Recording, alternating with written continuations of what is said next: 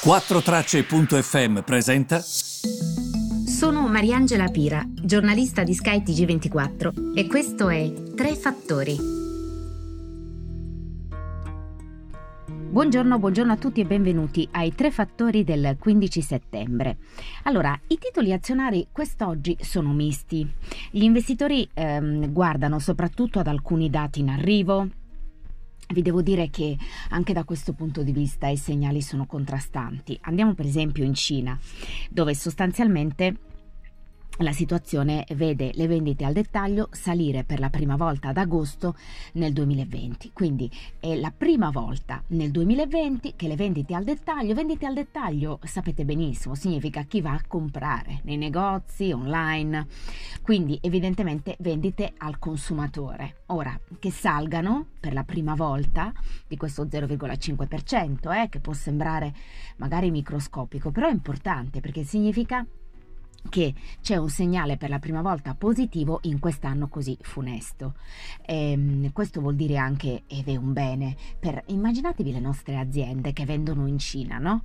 E mm, che vendano e che quindi ci sia un consumatore che sta acquistando, questo è importante perché mm, se qui è ancora e sarà ancora un periodo di vacche magre, Oggi per esempio ci sarà mio ospite a business, eh, questo docente economista dell'Università Bocconi Monacelli che dice attenzione quando si parla di rimbalzo, per questo che dico che qui siamo ancora in un periodo di vacche magre, mentre invece in Cina no, sono dati effettivi di um, un buon rialzo che si sta verificando.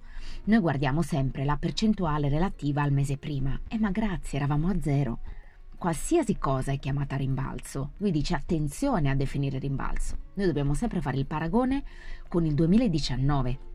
Quindi mi raccomando, perché questo è fondamentale. Mm, la disoccupazione eh, britannica eh, è cresciuta a luglio, questo nonostante ci sia stato appunto il lockdown sospeso. Quindi segnali misti, ripeto, dalla Cina arrivano buone notizie, dall'Europa insomma. Ehm, è sempre una situazione, diciamo, eh, molto difficile. Poi è anche vero che voi mi direte, ma allora perché sti listini salgono? Avete ragione, perché se oggi ci fossero notizie positive sul vaccino salirebbero, invece oggi hanno un momento di stanca. E quindi perché avete un momento di stanca? Probabilmente perché non è che puoi salire sempre, ogni tanto ti devi interrompere. Però è molto complicato leggere i mercati in questa fase. Poi ci sono questi incontri delle banche centrali che stanno arrivando, quindi ci sarà la Banca Centrale Americana, poi la Banca del Giappone, Giappone, poi la Banca d'Inghilterra e quindi probabilmente c'è anche questo spirito che in borsa si dice attendista, ovvero aspettiamo di vedere che cosa accadrà. A queste, a queste, banche. Gli investitori in Europa ehm, guarderanno anche, eh, ripeto, a, a, quelli che sono i risultati dell'ultimo incontro della Banca Centrale Americana. Di questo vorrei parlarvi perché ehm, la banca centrale ovviamente non, non, è attesa ad alcun tipo di modifica e di cambiamento della sua politica monetaria, ehm, però magari dirà qualcosa di più sugli ultimi dati in arrivo dal resto del mondo, dagli Stati Uniti, magari ehm, eh, insomma eh, vedremo che cosa dirà, magari dirà qualcosa in più, quel quid in più. Certamente oggi i mercati stanno guardando anche i dati della Cina che vi dicevo, che sono gli ultimi nell'ordine di tempo. Eh, questo dato di agosto comunque, ripeto, ehm, è importante. Vi ricordate quando io spesso dico um, attenzione, bisogna sempre mettere i dati che noi vediamo in contesto. Le vendite al dettaglio, vi ho detto poco fa che rispetto, ripeto, non di quest'anno, ma rispetto ad agosto 2019 sono cresciute dello 0,5%. Quindi voi dovete guardare l'anno, non dovete guardare il mese prima, che è ovvio che se c'è il disastro, anche se cresci poco, rimbalzi dobbiamo sempre guardare rispetto a un anno fa. Però è interessante vedere che se noi guardiamo le vendite al dettaglio, nei primi, prendiamo per esempio da gennaio ad adesso, quindi prendiamo i primi otto mesi di quest'anno. Come è andata rispetto ai primi otto mesi du- del 2019?